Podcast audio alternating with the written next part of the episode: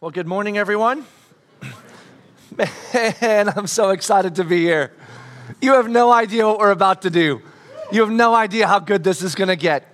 What the passage we're about to enter into is so rich in wonder. It, it, it really is mind blowing. But, anyways, I'm going to get to that. So, uh, where are we? Right? We are currently uh, in the book of Romans, the letter that Paul is writing uh, to the church in Rome. He's writing it in preparation to moving his headquarters from Antioch to Rome uh, because of the strategic move that that will be for the spreading of the gospel of Jesus Christ uh, in the world in which Paul lives. And so, uh, this is a, a giant move for him, a good move for him. Being a Roman citizen, it is a door that's open to him, and he is going to take any opportunity he has that the world offers him to be able to move the gospel forward, as we ought to as well. And so, uh, as he writes this, you, you may remember if you've been here, he's writing this letter into a, a scenario in a church where the Gentile people and the Jewish people are doing church together, but there's been some complications because the Jewish people founded the church without the Gentiles. The Gentile people joined the church when the gospel became known uh, among the Gentiles. The Jewish people had to leave Jer- uh, uh, uh Rome because uh, they were kicked out, leaving the Gentiles there to run the church. Now the Jewish people are back trying to step into leadership alongside the Gentiles. And in the best scenarios, that's complicated, right? In, in, the, in the best case, that's going to create some who's who and who's better and who's what. So as Paul writes this letter into that scenario, instead of writing a letter specifically to try to get them unified, he uses that complicated scenario to unpack the wonders of the gospel of Jesus Christ and all of its reality in such masterful fashion uh, that we get to now experience the intricacies, the complications, the complexities, and the simplicity and beauty of the gospel of Jesus Christ. So, where are we in this letter, right? Paul has begun uh, by essentially laying out a courtroom for us. uh, he's put each of the players in their places. Initially, we thought that the Gentiles were in the condemned seat, the Jewish people, the people of God, were in the jury seat, and God was in the judgment seat. And Paul was partnering with the Jewish people to say, Boy, these Gentiles were terrible, weren't they? Man! Thank goodness for God's mercy. Because without God's mercy, they would be dead, condemned. Unbelievable. They should be laying on their faces grateful for God. You should tell them.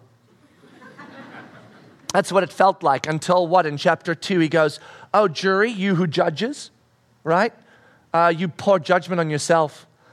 You're not the jury box, you're the condemned shifts them into the condemned seat and spends chapter 2 unpacking why the people of God of that time, the Jewish people, were as condemned as the Gentile people, though the outward fruit of their condemnation was better buried than the Gentile people, right? And so then you remember in the beginning of chapter 3, the Jewish people asked the right question. Well, hold on, hold on, hold on. If we're as condemned as they are, then what good was it being a Jewish person? What good was it being uh, in the house with dad, being the older son, being the faithful one, being the dutiful son? When, when brother jerk ran out and, and did whatever he wants, and now you telling us we're same as him. That's, that's pathetic. And so they're like, what good is that? What good was it to, to have all this? And Paul says, oh, oh, what good is it?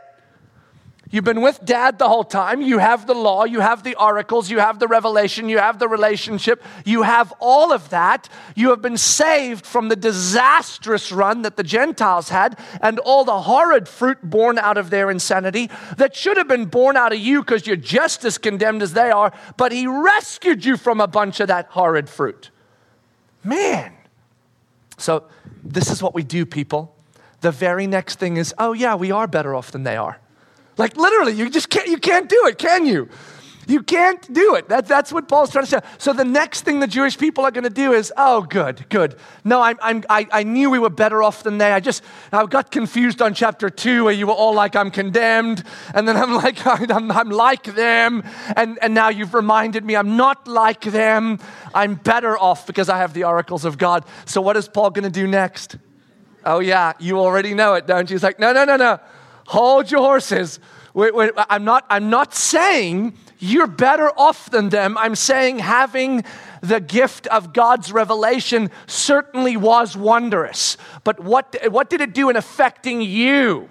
And, and, and making you uh, uh, appropriate before God, ready to stand before God. Let's take a, a look. So, we are in the middle of that conversation. We're going to go to Romans chapter 3. If you have your Bibles with you, uh, you can go to Romans chapter 3. We're going to be in verse uh, 9. Uh, if you're using a smart device, Romans 3 9. If you're using your own Bible, Romans 3 9. Um, and if you are using one of our Bibles, it's page 1041, okay? Page 1041, Romans chapter 3, verse 9. So, Paul has just really let the Jewish people know that the advantage to having God and being the people of God and having the law was extraordinary, okay? So, so that's what we're coming out of. No, no, there's great advantage to being Jewish and the people of God during that time. And then he says in verse 9, What then? Okay, so, so this what then, whenever you, you start a conversation with what then, you have to look back, right? It's like the therefore, except this is the question version of that. You're not going to do a statement, you're going to do a question. So, considering everything I've said, what should we conclude then, right? What should we realize? What should we see? This is the great moment in the communication between two people or a person and a group going, we've heard all the evidence now where does this land us? Are you better off? Are you not? If you are, what does that mean? If you're not, what does that mean? Here we are. Ta da! What then? What then? Are we Jews any better off? So, now, now, Paul is speaking into the immediate context, which is the paragraph before that. You're better off, right? Right? He just said, you're better off because you had the law. And now he's asking, so what then are you better off? Because I just told you this was awesome. But he's also tying the what then are you better off to the entire chapter 2 and the entire chapter 1. So this is not just the conclusion of the previous paragraph. You had the revelation, the oracles of God. That's awesome. What then are you better off? He's saying, you had the oracles of God, the revelation of God, the relationship with God. We know that was awesome. But considering chapter 1 and considering chapter 2 and considering that you are the recipients of all this, are you indeed, with all the evidence accumulated, are you better off than the Gentiles, than the pagans? Okay, here we go. What then? Are we Jews any better off? No. Not at all. No, no, no, no not, not at all. Now, I, I just want to I just want to place this on the table for you because, because it is easy, because we're going to talk a lot of Jewish context now, because Paul is speaking to whom? Directly to the Jewish people. And when we study Scripture, Scripture is first written to the people it's written to, and secondarily, we extract truth from that, right? He didn't write to the 2017 American culture. He, he wasn't, he said, so are we Jews better off? So he's not writing to us, though there's tons to extract. But I'm, I'm going to place this on the table for you so that your mind connects to your own heart, right? Essentially, he's writing to the people who go to church regularly. Okay? So, so I'm just going to throw that on the table. This is a good passage for all of us because though we know Jesus, I think we often still believe that there are parts of ourselves that just make us so good for God. Right? Come on now. And I'm just putting that on the table so that as you hear this conversation to people thousands of years ago, that you can kind of look at a distance, that it has a little string tied back to those spaces in your heart and mine where we believe things we ought not to. Okay, here we go. Back to the Jewish people. No, not at all. For we have already charged that all, both Jews and Greeks, are under sin. Okay, so uh, here's the thing Remember, we're dealing with the law, which brings us righteousness so that we might live righteously, so that we might be right before God, so that we would not be condemned to death eternally, but have eternal life. Okay? So that's the sequence we're in. You do bad things. The law is righteousness personified in its, in its uh, uh, expression. You just need to do what it says, then you can have the gift of life and not be condemned. That, that's where we're at. And what we're asking now is uh, those who were not under the law, uh, what about them? Okay, well, they're clearly condemned because they didn't have the law, they didn't know, and so they acted and behaved just like you would expect any human being to act and behave without the law. Okay? Check that box. Done. Now, you who were under the law, you had the law, how'd that go for you? Did you see how he subtly changed the word here from uh, all are under the law? Right? Because remember earlier in Romans 1 and 2, he said, Look, those who have the law, they're under the law, and those who don't have the law, they're under the law, right? The one group just didn't know that, and the other group did know that. So, how did that go for the two groups? And now he's saying, all people, both Greek and Jew, both Gentile and Jew, are under what? They're under sin. So now we're beginning to see that the law is not doing what we hoped it would do because it's leaving both groups still under something other than the law, under sin. Under sin. Now, I'm going to get ahead of myself for a second, bear with me. What Paul is beginning to do in this passage, this passage is a unbelievable foundation piece to all of the rest of the book of Romans.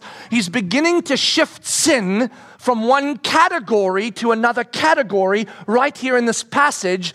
He's moving sin from uh, the missing of a mark that God gave us, therefore diminishing our human freedom and flourishing. That's what sin could be. You have a mark, you shoot for it, you get it, you flourish, you're free. You don't get it, you diminish being free and flourishing as a human.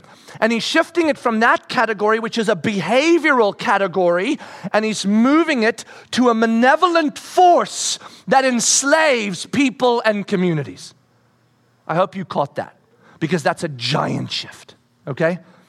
Now, we're going to get to that later. I'm just getting ahead of myself because there's so much here. Uh, so, anyways, sorry about that. Okay, so Romans, Romans chapter 3, let's see what happens now. So, so we're all under sin. Now, what happens next? What Paul does here in this next section of scripture is honestly one of the most fascinating things to read. It really, really is. Because Paul is going to quote from the Old Testament now. He's going to quote for the people that are Jewish. Why would he do that? So he's going to quote a whole bunch of sentences structured together to create a little speech about us being under sin and therefore us being sin and therefore sin being a force in us that is coming out of us and that our behaviors are just an expression of the darkness that is within us like a grave of death inside of us. He's going to do all of that in a paragraph that you could have just written by hand except that every word in this paragraph is quoted out of the Old Testament and wait for it. It's not quoted from from one passage, it's quoted from a bunch of them. Listen to this. What we're about to read, one little paragraph, is a quote from Ecclesiastes 7:20, Psalm 14:1, Psalm 14:53, Psalm 5:9, Psalm 5:13 and 14, Psalm 143, Psalm 10:7, Isaiah 59:7 and 8, and Psalm 36:2. All of it in this little passage. So you will not find this whole passage in the Old Testament because Paul is pulling from everywhere. And do you know why he's doing that? Do you know why he's doing that? Because when he's done, here's what he's going to say Where does the Old Testament leave you and I? And he's speaking specifically to the Jewish people. So he's going to go, Your Old Testament that you hold up as your Savior, where does it leave you? It condemns you. He's already said it. This is not new news. This has been riddled throughout the Torah, throughout the law, throughout the Old Testament. Listen now, here we go. Buckle up.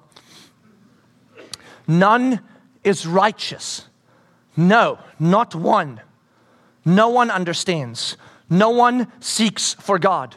All have turned aside. Together they have become worthless. No one does good, not even one. Their throat is an open grave.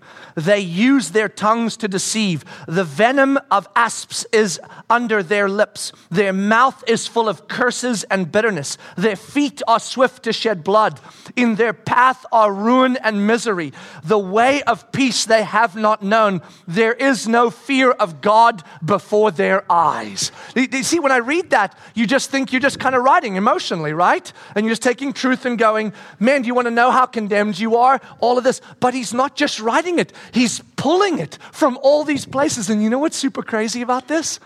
All of these descriptions in the Old Testament tied to describing who?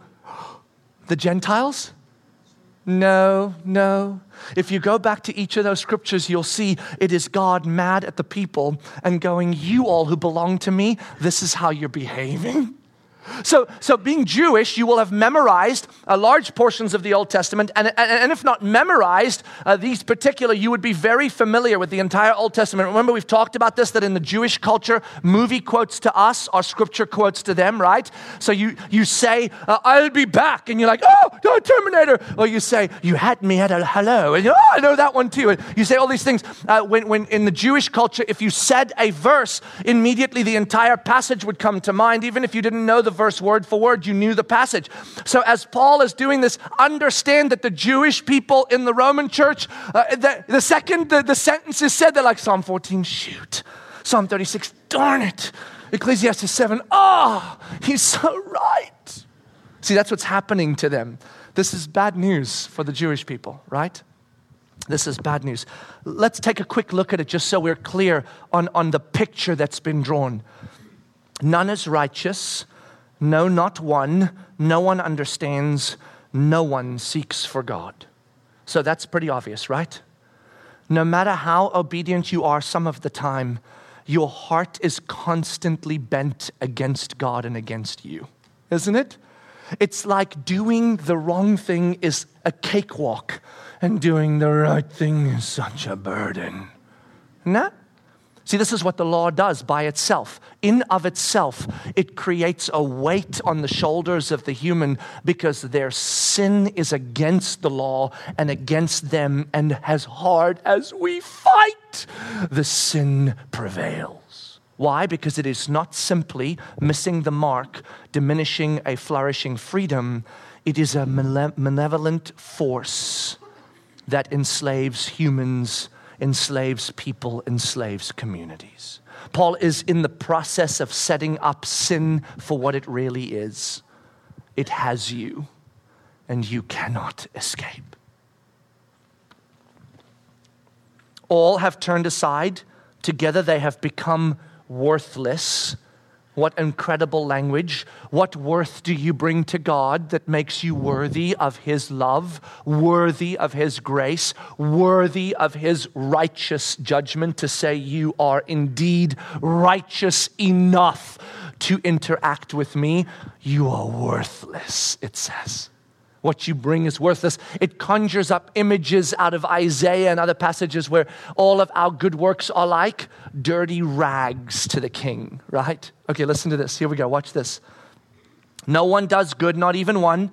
Their throat is an open grave. Yeah. You remember when Lazarus died and Jesus came to resurrect him and it had been a couple of days? And, and Jesus said, open, open the grave. And everybody kind of went a little ballistic. And they're like, no, no, no, no, you, you don't understand. Like, you don't open a grave that's like days old. Why not? Anybody guess? Oh, you don't have to, do you? You're like, stand back. Because what comes out of a grave when you open the doors after a few days is what? The stench of death. You don't want to walk in because what you see is the rotting of flesh. Everything terrible that you can imagine sits inside that grave, including all the nightmares that you and I hold within our own hearts, isn't it? And what did he just say? Do you, know, do you know what the human is like because sin has entered the world? When we open our mouths, it is like opening up a grave. And what comes out of our mouths is the death and the rot that is that grave. This is out of the, this is out of the Old Testament. Look at this. They use their tongue to deceive The venom of asps is under their lips. This is just a description of every human agenda on planet Earth, right? When you're nice, you're nice because you need someone to be nice. When you, when you navigate with good manners, you do it. We teach our kids this. You better have good manners because otherwise you're not going to make it in the world. You see, good manners are not about good manners, they're about making it in the world, right? They're, they're, about, and, and so we, we, we perpetuate in our own minds, I will do whatever is necessary to navigate this planet and the other humans. And so he says, even when you are being nice, deception is on your lips and you are manipulating. Their feet are swift to shed blood. You drive in traffic. Enough said. Well, I didn't actually kill them. Yeah, but you thought about it. In their paths are ruin and misery, and the way of peace they have not known. There is no fear of God before their eyes. We've said this before, but remember the fear of God, which is the beginning of wisdom according to the Old Testament. It is not the be afraid, though there is a component to that, honestly. You ought to have a righteous afraidness of someone who literally causes you to exist. And if he chooses not to, you cease. I'm just saying you ought to be a bit afraid, right? I think there is a healthy amount of going, I stand here and I breathe and I am conscious because God is choosing me to be so. He, is, he doesn't hold the power to kill me, He sustains me to live. He, he, he, I don't live if He stops thinking about me. He stops thinking about me, Renault's gone. We ought to have a certain righteous afraidness of that. But that fear drives us to bring ourselves to this creator and to say, I'm guessing I ought to submit to you versus you submitting to me. Just going to throw that on the table, right? See, the beginning of wisdom is the fear of God, the recognition of God, the understanding of God, and then that part of the human heart that goes, wow, if that's who God is, then I get where I stand, and I ought to approach Him in a posture of humility and a posture of submission, not a posture of arrogance and a posture of demanding, right? Now, the Father who loves us once we approach Him and we understand His mercy, guess what He tells us? Ask what you need. When you, when you need to be a little demanding, I get that you're a three year old, and when three year olds are demanding to their parents, we kind of giggle, right? Look at the little three year old. I'm sick of you. I want the lollipop. Sounds wonderful. So there is a beauty in our relationship with God that says, despite the fact that you ought to be humble and fearful when you behave like a three year old and you're arrogant and prideful, I'll giggle a bit. But we ought to start. See, we don't, even, we don't even begin to understand our relationship with God until we begin to understand who God is and we become just a tad afraid. So, the beginning of wisdom is the fear of God. And what does he say here?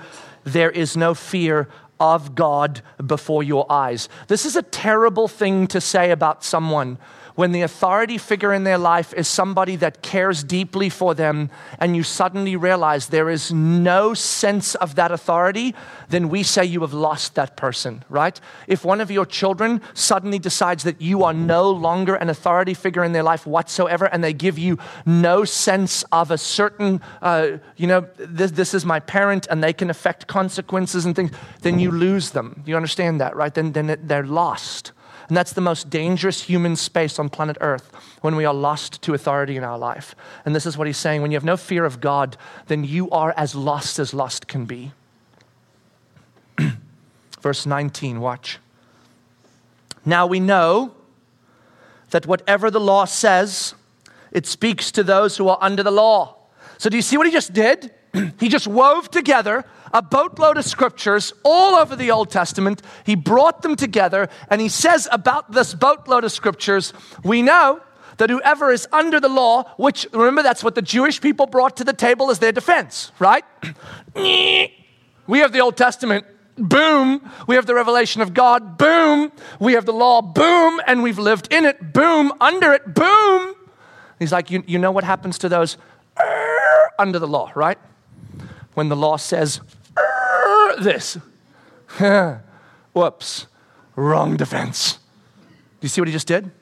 Now, I, am going to tell you this again, we're getting ahead of ourselves a bit, but you got to understand how wondrous it is that the Spirit of God is revealing these things to Paul, and Paul is writing them through how God wired him. That even in the midst of this terrible news, this horrid revelation, do you know that Paul in this passage has woven the entire story of Christ and his redemptive work and the cross and our salvation and everything else into these very passages?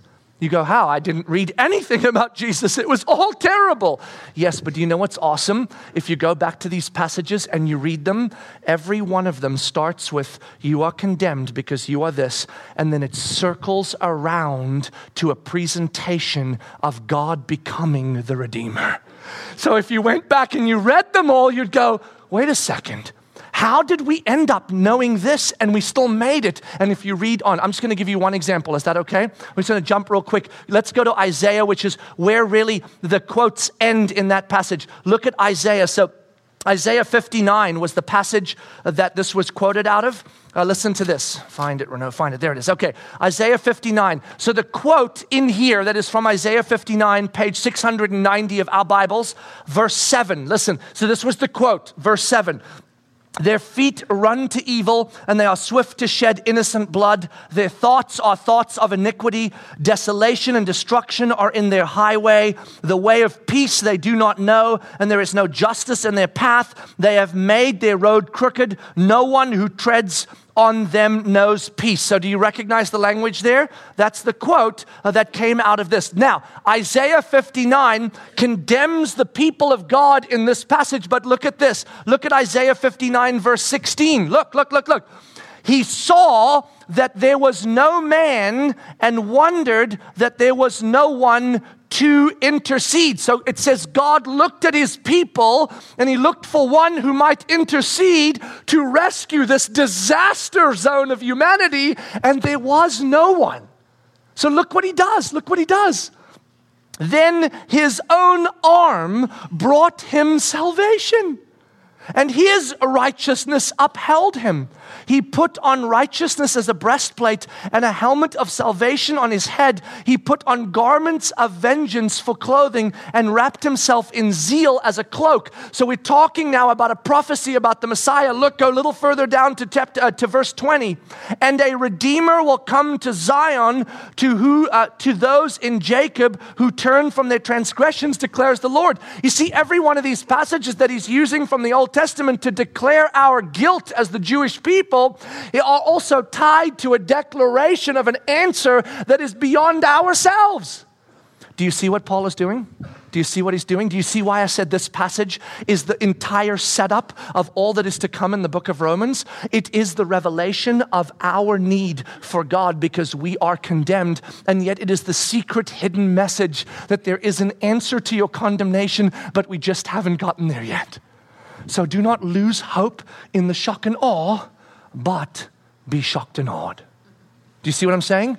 Do not lose hope, but before we talk hope, we got to sit a little bit in some shock and awe, okay? And not the kind of awe like good awe, like, ah, oh, watch, watch, watch, shock and awe. Here we come.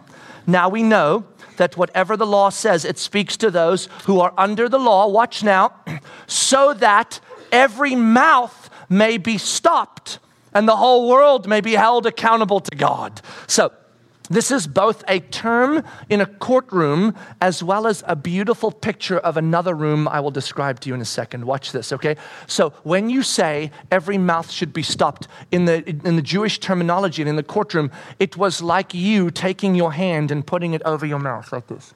And it was a sign to say, I have nothing left to say. I have brought my whole defense to the table. There is no more. I have all the witnesses have stood in for me. I have nothing left, so I am silenced. And in my silence, I sit now at the mercy of the judge to either be condemned or to be justified, okay? To be made just. But I am silenced. And so he says, Look, when we're done with the law, it silences the mouths of humans. Doesn't matter who you are Gentile, you are silenced. Jew, you are silenced pagan, crazy, living out there in the world, agnostic in all your ways. You are silenced, churchgoer, dutiful, awesome person who loves everything about this. You are silenced. we are all silenced because we stand condemned. And not just silenced, but held accountable. See, that word held accountable is not like we think of accountability in the church. I will hold you accountable. I will nicely come to you and ask you what you're doing wrong, and then I'll, I'll encourage you toward goodness, right? Now, this is that kind of held accountable, like you are going to pay for this. It is, it is insinuating the judgment is now on you, and you are going to be held to what you owe, and what you owe is death. Mm. Okay, watch, watch, watch, watch.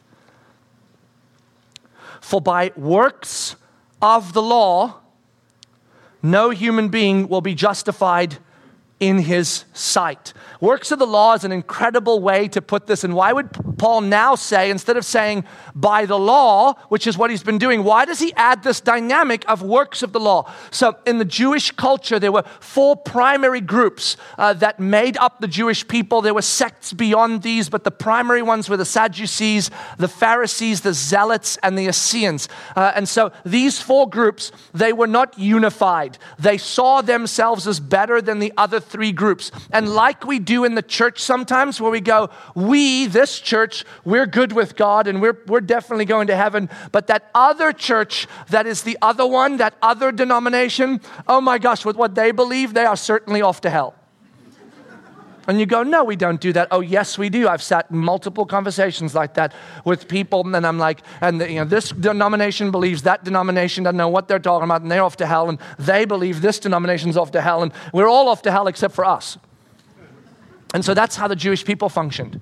The Essenes believed that they had the answer to a connection with God because they separated themselves out from the world completely. They went and lived in the hills and they dedicated themselves unrelentingly to the following of the law.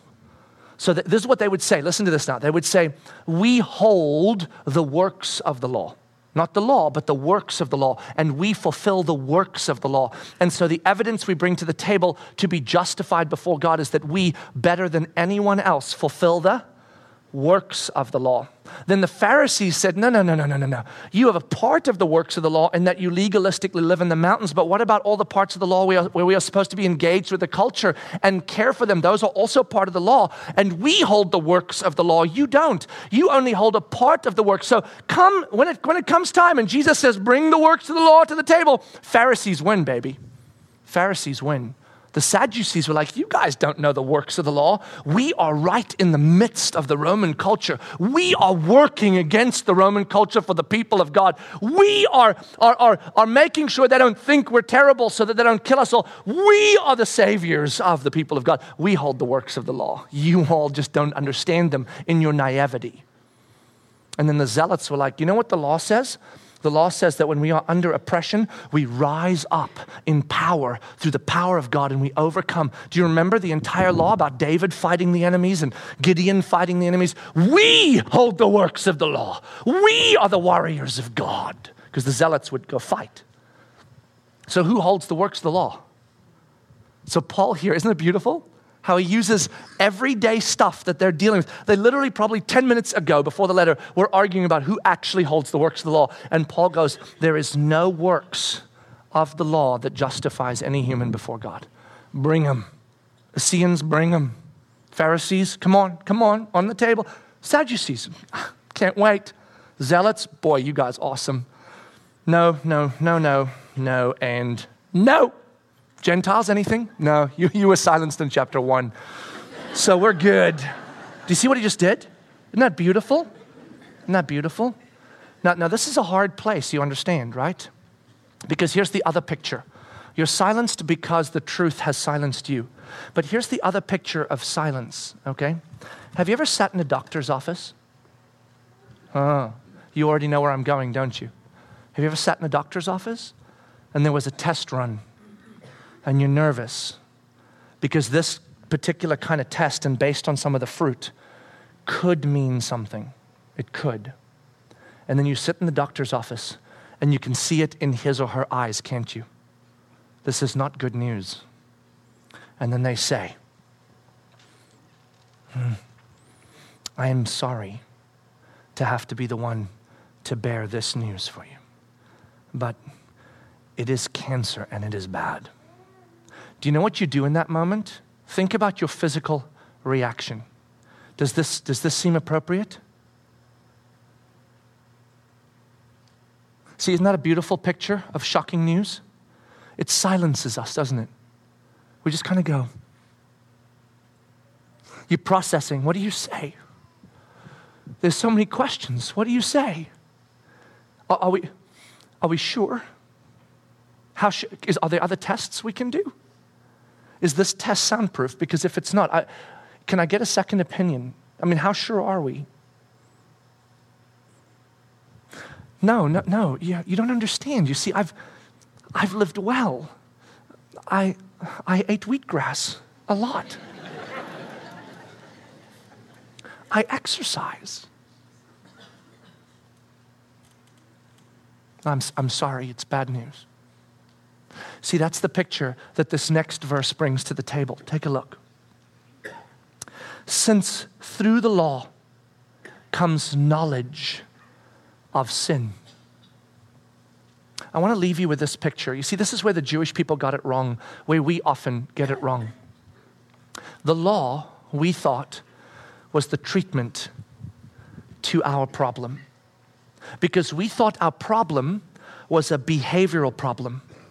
We didn't know what the mark was, and so when the law came and showed us the mark, we had something to shoot for. And so progressively over time, we get better at shooting at the mark. And the law becomes the answer for us to be able to become righteous because we shoot at the mark. Because sin is missing the mark and diminishing human freedom and flourishing. Make sense? But what if sin was not missing the mark, diminishing human freedom and flourishing? What if sin was a malevolent disease? a horrid force that enslaved the hearts and minds of people and the world and all of creation, and it was eroding everything that was life.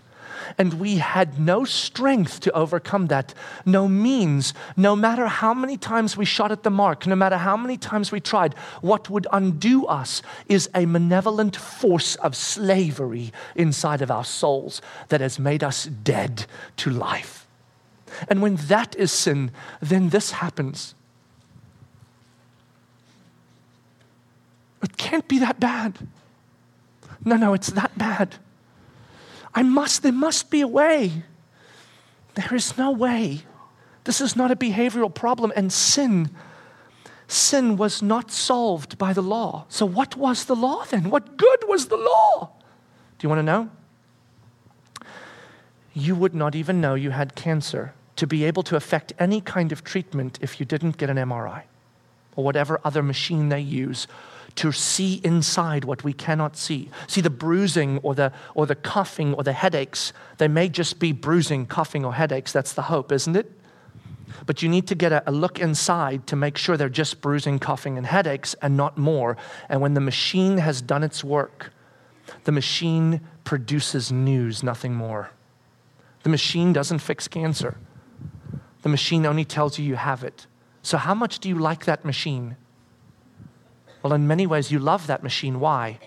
Because thank God it revealed to you what needed to be revealed, because otherwise, you would live in the naivety of thinking it's just a bruise, a headache, or a cough, and you would be dead soon. But now you got a shot at seeking out a treatment that might save you from the outcome of this cancer. It gives you a shot. So you hate the MRI because it was what brought the bad news. That's why so many people don't go to the hospital. I don't want to go. Why not? It might be bad news.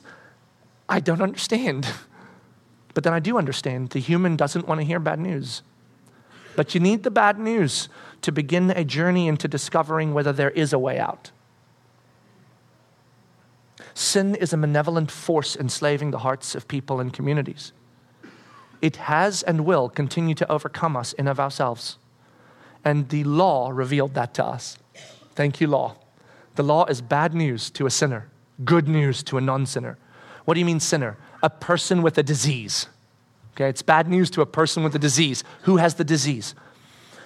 The Jews do, the Gentiles do. Who are you? Well, you're either Jewish or Gentile, I can tell you that. So everyone does. We hate the law when we discover what it's for, and we love the law when we discover what it's for. But the law doesn't save us. God doesn't grade on a scale. because He's not grading behavior. God sees a disease, and the disease is killing us. And what did He whisper to us when He wove together those beautiful passages out of the Old Testament? What did He whisper to us? There is a solution to your disease. Okay, we're back in the doctor's office for a second. You've just heard the news. Your hand is over your mouth. There's a red folder sitting on the corner of the doctor's desk. Have you ever seen those? It's got a couple things and it's the only thing on the desk. Are you wondering about the folder? I am too. The doctor wouldn't have that folder on his desk unless he was going to go like this. I want you to look at something. The kind of cancer you have, this is going to be very out of the box, unconventional. But there's something I want you to look at. You see that, that folder? What does that folder feel like to you? Oh my goodness, could that be? Okay, so Romans chapter 3, verse 21.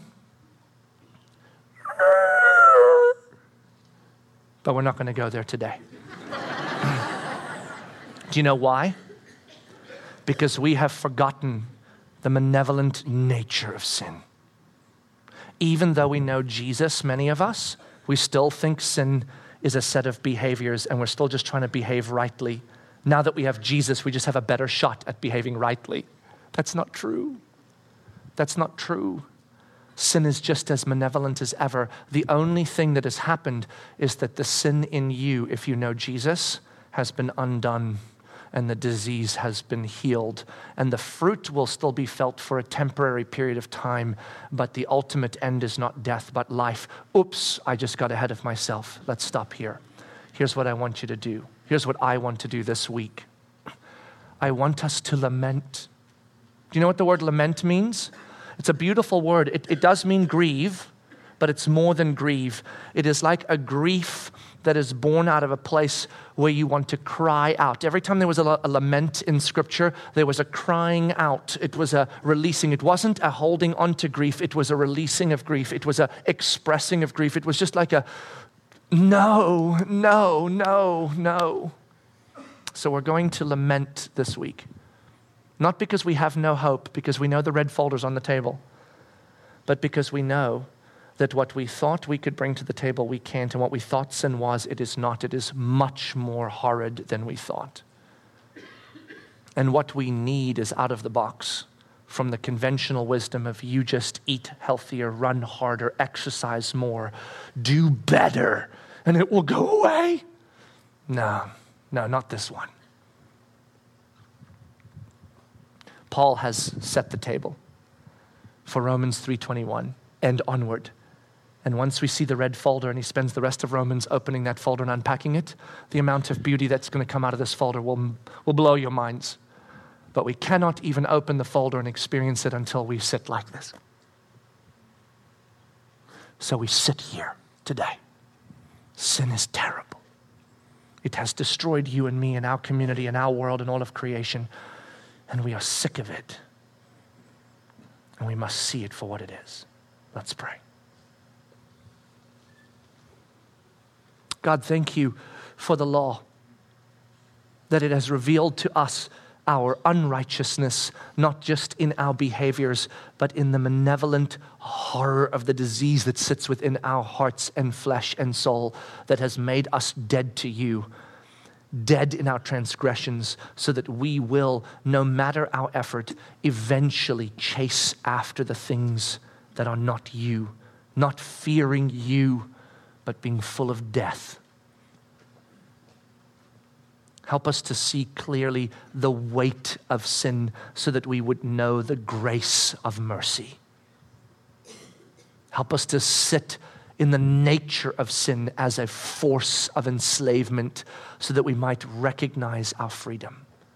Remind us that the narrative you are producing for us is Pharaoh as sin, the Red Sea as Jesus rising from the dead after paying for our sin the law as the Spirit of God to guide us in this new way, and the promised land as our eternal life. May we begin our journey now with just Pharaoh, just sin, and to see the enslavement that he has affected on us. And may we sit in that lament as we ought to until it has fully found its way into our hearts and minds so that we might be looking at that red folder on the table with such anticipation that we cannot wait any longer for you to open it for us and unpack for us what could be perhaps the hope in our hopeless and condemned scenario. We love you. We thank you for your love for us. And God, I can't tell you how thankful we are that there's a red folder on this table. We love you, Jesus. Amen.